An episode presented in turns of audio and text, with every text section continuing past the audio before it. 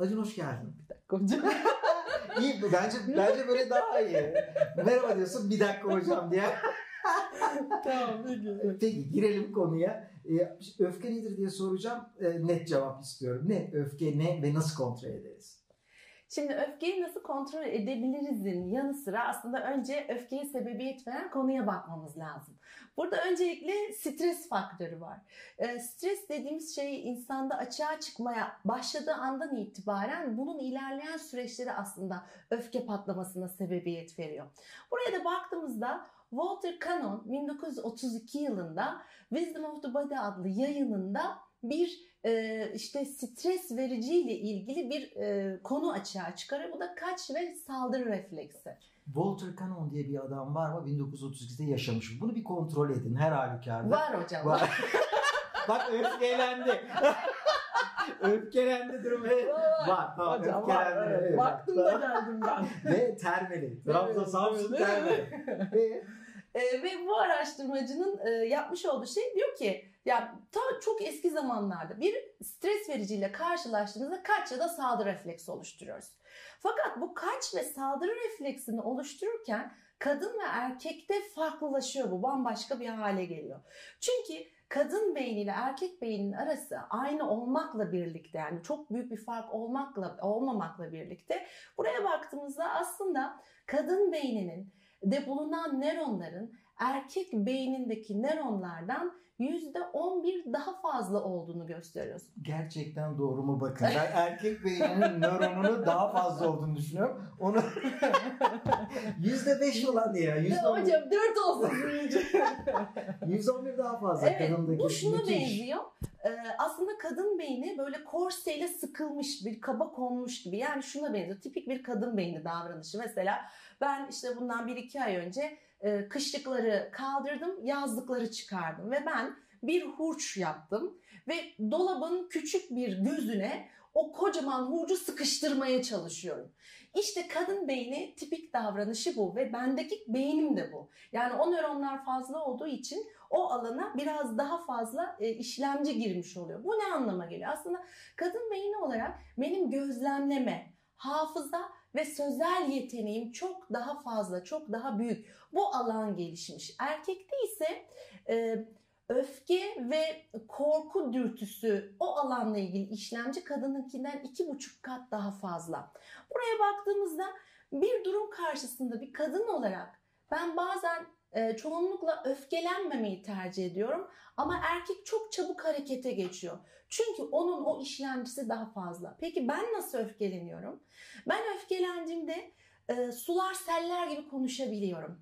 Yani bir erkek benim o konuşma hızıma yetişemiyor. Çünkü hani e, bir araştırmada şunu söylüyor. İnsan e, işte kadın e, gün içerisinde 20 bin kelimeye yakın e, cümle kelime ifade ediyorken erkek ise e, 7 bin kelimeyle kendi derdini rahatlıkla anlatabiliyor. 7000 bile iyi yani. Yedi bin. 150 kelimeyle Evet, yani onun dakikası da var. Kadın bir dakikada 250 kelime kullanıyor. Erkek ise yaklaşık 150 kelimeyle kendini anlatabiliyor. Şimdi hani burada şu olabilir. Ya hangisi daha iyi? Hani e, çünkü bu benim çok daha detaycı olduğumu gösteriyor.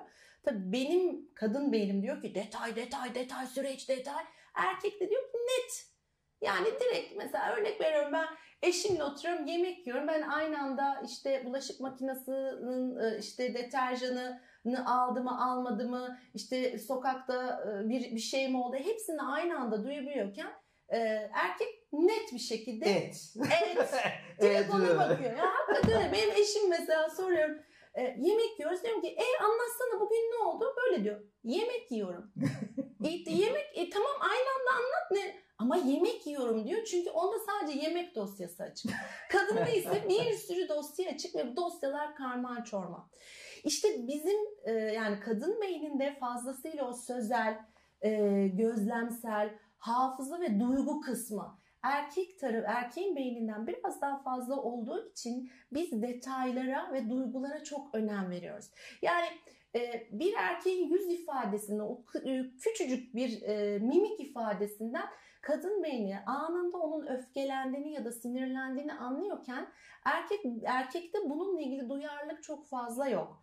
Bu hani hangi taraf iyi, hangi taraf kötü bu onunla alakası yok. Yani bu yaratılış şeklinde bu şekilde ifade ediyor. Buraya baktığımızda ise e, burada gerçekten bir e, stres verici geldiğinde ve öfkelenmeye başladığımızda kadın sürekli şunu düşünüyor. Ya aramız bozulmasın ya. Ya aramızdaki ilişki bozulmasın, bir şey olmasın, arkadaşlığımız devam etsin, problem olmasın. Erkekte ise bambaşka gelişiyor. Eğer o durum içerisinde onun otoritesine, onun statüsüne bir saldırı varsa erkek bunu fiziksel olarak gösterme eğiliminde oluyor. Çünkü neden? Her iki cinste de var olan bir hormon var. Testosteron hormonu. Ve bu testosteron hormonunun erkekte kadındakinden çok daha fazla olduğu için erkek bu saldırganlık duygusunu hemen açığa çıkartıyor. Kadın ise bunu saldırganlık olarak değil de sözsel saldırganlık olarak yapıyor. Bir kadın hurçta biriktiriyor bunu. Çünkü biriktiriyor. zamanında çıkıyor sonra. Aynen. Hatta buna şöyle diyor Leon Breseden diyor ki Kadın Beyni kitabında e, kadın diyor bir olayla ilgili öfke yaşadığında onu diyor bir saklar ama geviş getirir. Yani sonradan da aklına gelir hmm, bak bunu bana dedi ama yani öyle de dedi böyle de dedi sürekli o düşünceleri tekrar tekrar getirip onu tekrar düşünür ve o konuyla ilgili tekrar bir öfke patlamasıyla birlikte sular, seller gibi o nörokimyasal o hormonların da aktif olmasıyla birlikte bir kelime selini e, erkek erkeğe yöneltebilir. Ama- Hocam susarsan arada ben bir şey söyleyeyim. Hadi hocam sonra. şey diyorlar ev, erkeklere evlenince hiçbir hatanızı hatırlamayın. Aynı evde bir hatayı devamlı iki kişinin hatırlamasına gerek yok. Nasıl kadın Çok hatırlayacak güzel. Kesinlikle. Evet. Ay, çok güzelmiş gerçekten. Burada e, biz hani şundan bahsetmiyoruz. Yani 60 yaşından sonraki insanlardan bahsetmiyoruz. Çünkü 60 yaşında ya da 50 yaşından sonra özellikle menopozla birlikte e, kadınlarda daha farklı duygu durumlarının olduğunu görüyoruz. E, Çünkü o testosteron hormonunun salgılanması bitiyor. e, Pardon, östrojen hormonunun salgılanması bitiyor ve testosteron hormonu salgılanmaya devam ettiği için öfke patlamaları o yaşlarda çok daha fazla oluyor. Gene yapılan bir araştırma şunu gösteriyor. Özellikle 50 ve 60 yaşından sonra boşanma davalarını açan kişilerin kadın olduğunu görüyoruz. Yani artık şey kalmıyor, minneti kalmıyor. O hemen patlıyor. Sınav dönemi dışında bu boşanma davaları. Benim bahsettiğim kadının yazdığı Kadın Beyni diye bir kitapta. Evet. Erkek Beyni diye bir kitabı da Aynen. var mı? İki, iki Tamam. tane var. Hem kadın beyni var hem erkek beyni adında. Bu bahsettiğim e, doktor, profesör doktor aynı zamanda Harvard Üniversitesi'nde öğretim üyeliği yapmış. E, çok güzel e, yazıları var bu konuyla ilgili. Buraya baktığımızda ergenlik döneminden de bahsetmiyoruz. Çünkü ergenlik döneminde de hormonlar yeni aktif olduğu için hem e, erkek çocuğun hem de kız çocuğun öfkelenmesi gayet doğal. Hani ergendir, öfkelidir. Bu doğaldır. E, Çünkü o sırada gerçekten keşfetmediği duyguları keşfetmeye başladı diyor. Daniel Goleman diyor ki e, duygular e, önce düşünceler duyguları oluşturuyor. Duygular da davranışları oluşturuyor. Burada şuna dikkat etmeye ihtiyaç var. Peki ben ailemden de öfke getiriyor olamaz mıyım? Evet oluyorum. Çünkü bununla ilgili yapılan araştırma bize şunu gösteriyor. Eğer beni yetiştiren anne sakinse, öfke karşısında kontrolünü kaybetmiyorsa, motivasyonunu koruyorsa, o zaman onun yetiştirdiği çocuk öfke anında sakinliğini ve motivasyonunu koruyor. Peki e, beni mesela öyle bir anne yetiştirmedi diyelim. E, o zaman ben bu treni kaçırmış mı oluyorum? Öyle bir şey de söz konusu değil. Çünkü her zaman ikinci şansımız var. E, sosyal öğrenme kuramında Albert Bandura diyor ki çevreden biz aynalayarak öğreniyoruz Devamlı birçok şeyi. isimler söylüyor İngilizce. Çoğu gerçek değil. Yani lütfen kontrol edin. Öfkelenmeden bunu özellikle e, belirtiyorum. E, o yüzden ama unuttum şimdi. İyi bu var iyi. Albert Bandra. E, Bandra. sen Kara- Karadenizlisin. Yani Karadeniz ve Adana öfke konusunda ekstra yerler diye düşünüyorum. Evet. E, nedir oralarda durum? Şimdi e, ben aslında Elazığlıyım. Benim Elazığ Karadeniz'in tam e, ortasına. tam ortasında. Evet, Ama 21 yıl Trabzon'da yaşadım. Eşim Trabzon'da, oğlum Trabzonlu. Orayla da şöyle bir gene bir araştırma var. Çok önceden okumuştum. İnanın kime ait oldu bilmiyorum araştırmayı. Araştıracağız ee, evet, atamadı. Evet. evet. kime ait olduğunu bilmiyorum. Orada şöyle bir şey var. Gerçekten Karadeniz insanı böyle çok çabuk öfkelenen bir yapıya sahip. Hı hı. Hani bazen niye öfkelendiğini bile anlamakta güçlük çeker birçok insan. Hani o bölgeye hakim olmayan ya da daha sonradan benim gibi gidip taşınan yerleşen kişiler. Burada araştırma şunu gösteriyor güneşlilik oranına bakıyorlar. Şimdi e, özellikle Ege'de ve Akdeniz'de güneş çok fazla olduğu için oradaki insanlar biraz daha böyle sakin yapıları var ve olaylara karşı tepkileri daha farklı oluyor. Ama Karadeniz insanının gerçekten güneşlenme oranı çok az. Hmm. E, yazın hep böyle kapalı bulutlu bir hava vardır. Böyle çok az güneş görülür ve bunun üzerine yapılan araştırma şunu gösteriyor. D vitaminini tam olarak alamadığı için kişiler bu vitaminin eksikliği o kişilerde öfke patlamalarına sebebiyet veriyor. Değerli dinleyiciler şimdi ben e, Acun'u bitireceğim araştırmasını. Adana diyorum şu an. Bütün meseleklerine o kadar güneş var. Yani Ramazan'da güneşe ateş eden adam var. Adana D vitamini, Süper. ciğer yiyorlar, güneş var. D vitamini, ekstra D vitamini de böyle etki yapıyor. olabilir mi? Demek olabilir. Onu araştıran artık bilim adamlarına sormak lazım. Peki Acun, e, öfkeyle baş etmek, yani ben küçük küçük yorumu şöyle yapayım ee, bir ülke düşün. İnanılmaz trafik kazası, inanılmaz terörden insan kaybedenler, ailelerde şehitler.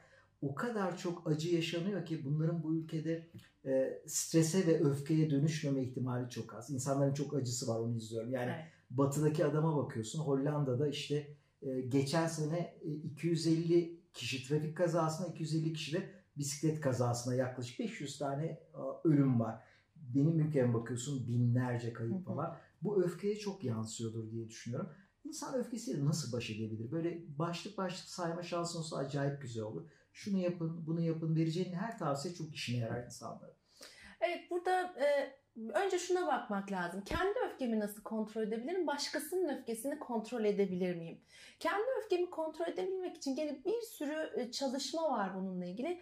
Birincisi e, baskın olmayan eli kullanmak. Mesela ben sağ elimle bardağı kaldırıyorum. Sağ elimle yazı yazıyorum. Hmm. Yapılan araştırma şunu gösteriyor. E, haftada birkaç kere sol eli kullanmak. Mesela hmm. ben sağ kullandığım için siz sol eli kullanıyorsunuz. E, haftada birkaç defa sol eli kullanmak. Hmm. Her iki lobu birden çalıştırdığı için, e, aktif hale getirdiği için Burada öfke kontrolünü kontrol etmekle ilgili e, fizyolojik bir şey yapmış oluyor. Güzel. Mesela diş mi fırçalı? Ben hep sağ elimle fırçalarım. O araştırma diyor ki haftada üç kere sol elinle fırçala. Hı-hı. Ya da çorbayı sol elinle içmeye çalış. Bu Hı-hı. bir yöntem. Bir diğeri e, öfke anında, kendi öfke anında şunu yapabilirim. Hani bunu e, hemen şurada bizim bir e, kemik var hemen şurada Hı-hı. görmüş. Bu kemiği vurduğum zaman şöyle Hı-hı. hızlıca şimdi vurmayayım mikrofon var orada düşüyor. Vurduğum zaman o kemiğe doğru 21 e, kere vurduğunda e, serotonin hormonunun aktif olmasını sağlıyor ve rahatlama hissi geliyor. Ama burada şöyle bir şey var. Tam tam şuraya vuracağım. Tam şuraya vuracağım. Burada şöyle bir şey var. Mesela bazen e, eğitim verdiğim yerde katılımcılar şey diyor. Hocam diyor tam toplantının ortasında bir dakika ben buraya 21 defa bir vurayım sakinleyeyim deme şansımız yok ama aynı şey şunda var. Dilimi damağıma doğru bastırdığımda da serotonin hormonunu salgılama ile ilgili bir hareketi gerçekleştirmiş oluyorum. Bununla birlikte e, bir şey var Robert Byron buluyor ondan sonra gene o bulmuş bu araştırmayı. bir de buraya vururken kullanmadığımız elimizi vurursak etkiyi bir anda iki kata. Bak. Bilmiyorum bunu fark ediyorum. Bak. Süper oldu. Robert Byron'un bulmuş olduğu, yapmış olduğu araştırma şu. Diyor ki birinin size öfkelenmesini istemiyorsanız onun size üzülmesini sağlayın. Bu çok ilginç. Yani gerçekten bu nasıl olur? Yani nasıl üzülmesini sağlayabilirim? Bu şöyle. Mesela örnek veriyorum hocam. Şimdi ben sizin e, parmağınızı bir sıkayım. Bir alayım bir elinizi. ya mesela öyle şimdi acıtmıyorum ama korkmayın. Tamam. Mesela batırıyorum böyle canınızı çok acıtıyorum. Diyelim ki tanışmıyoruz. Ne dersiniz bana? Çok acıdı. Heh, çok acıdı. Uf oldu. Ha, uf oldu. Şimdi siz tabii siz çok kibar bir insan olduğunuz için öyle söylüyorsunuz. Mesela şunu diyebilirsiniz. Ya Acun canımı acıttın. Acıttın. Şimdi acıttın da gizli bir saldırganlık var. Acıttın. Sen yaptın. Bana bunu sen yaptın. Mesela diyoruz ki işte bunu buraya sen koymuşsun. Bu da hiç güzel olmamış. Sen mi yaptın bunu?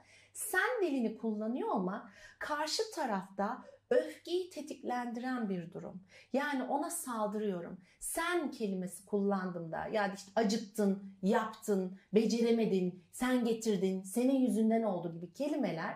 Şu anda Ve- bütün evli erkekler bu bölümü film şeridi gibi hepsi o bu bana oluyor diye izliyorlar. Evet. Şimdi orada şöyle bir elimde böyle cebimden gizli bir silah çıkıyor ve ben karşı tarafı vuruyorum. Hı hı. Ve işim bitip bunu cebime koyduğumda ilk fırsatta karşı taraf silahını çekip beni vurmaya çalışıyor.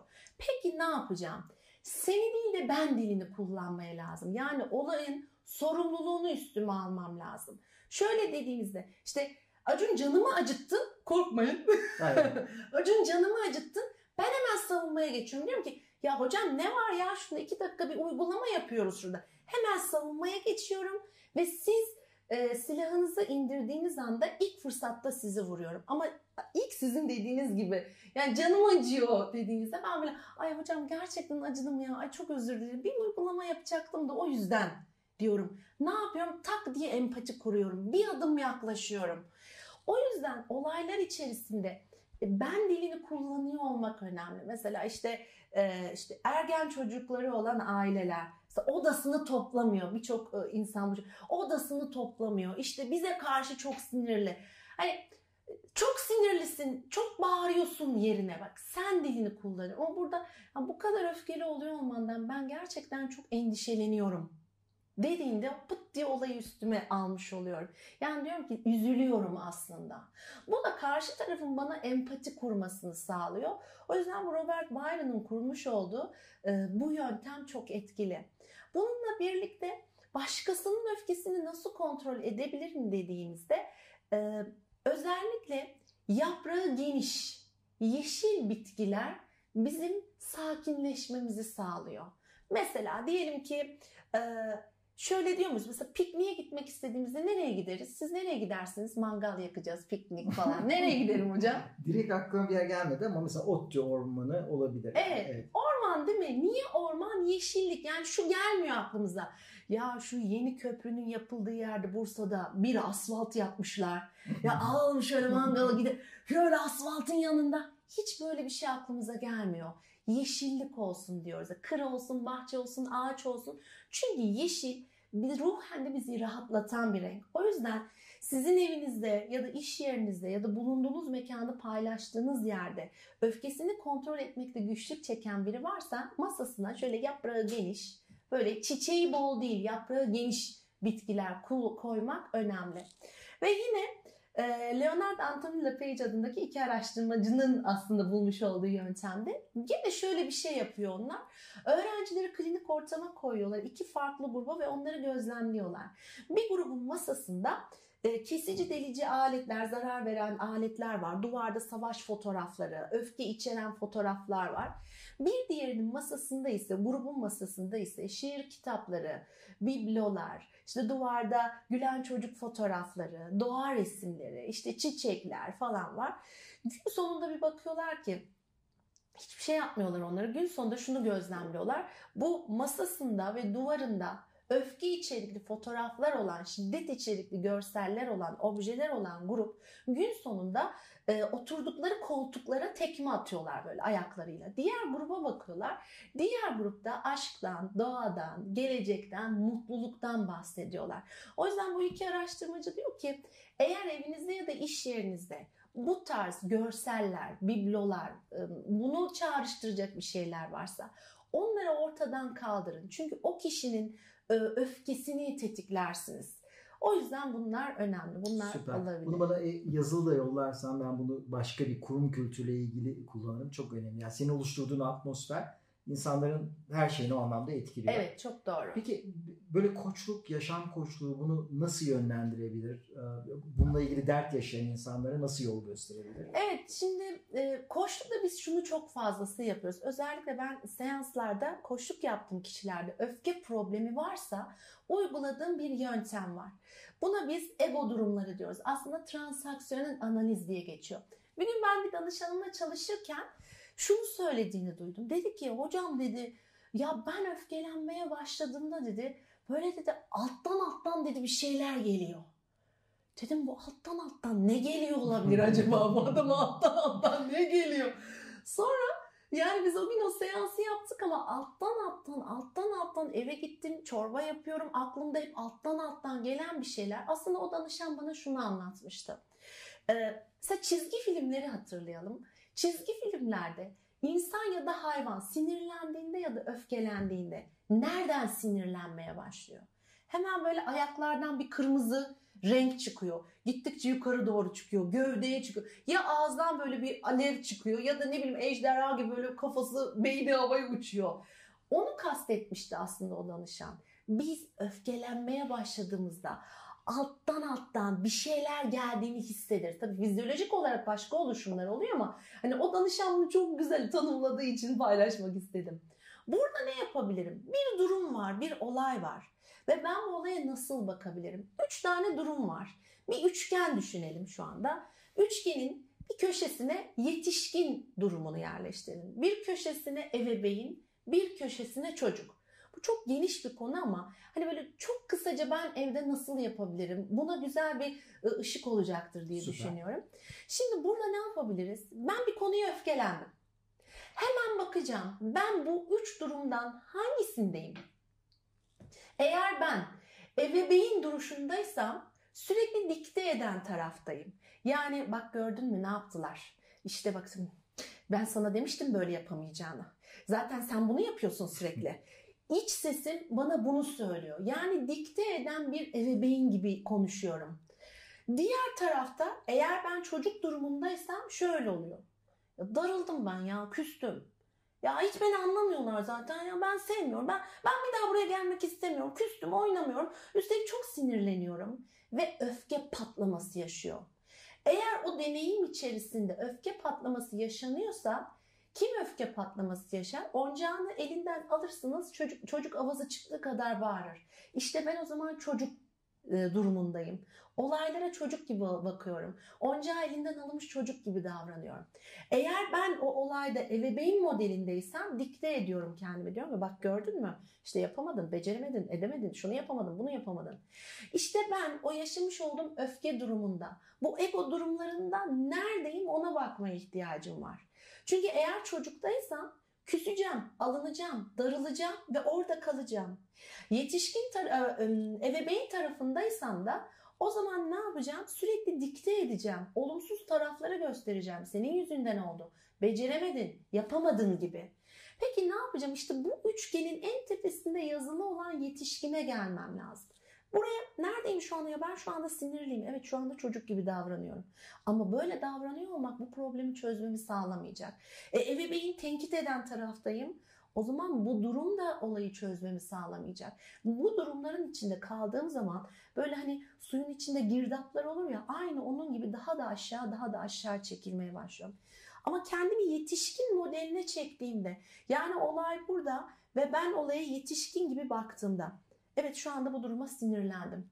Hatta kırıldım. Hatta darıldım. Peki bu durumda ne yapabilirim?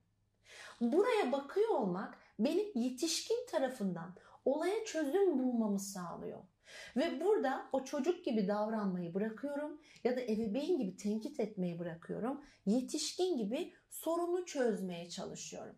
Burada şu da önemli. Özellikle evliliklerde eğer evliliğin içerisinde içeride bir çocuk ve bir ebeveyn varsa sıkıntı oluyor. Çocuk derken çocuk gibi davranan bir eş ve ebeveyn gibi davranan diğer bir eş.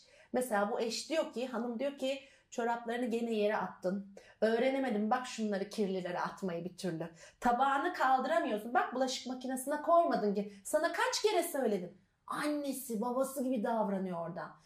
Bu öbür tarafta diyor ki Ya ben sıkıldım ya her gün yediğimi makineye koymaktan. Ben makineye koymak istemiyorum. Sinir oluyorum bana böyle şeyler söylüyor. Çocuk gibi davranıyor.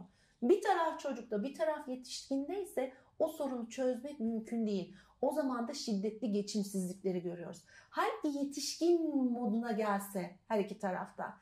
Ya tamam çoraplar orada ama ben dilini kullansa çorapların orada olmasından gerçekten ben rahatsız ol- oluyorum. Koku beni öldürüyor falan. yani kokudan girersen acıyı daha iyi anlatabilirim. Öteki türlü anlamayabilir adam. Evet. Ee, Bunlar önemli hocam. Evet de evet. Onun bunlar önemli diye bitirdin Önemli. ya. Evet. Bir de siz bir şey sorun. Hayır. Vallahi hocam sorun değil mi? Allah aşkına bak. ben zaten yedi kelimeyi kullandım. Evet.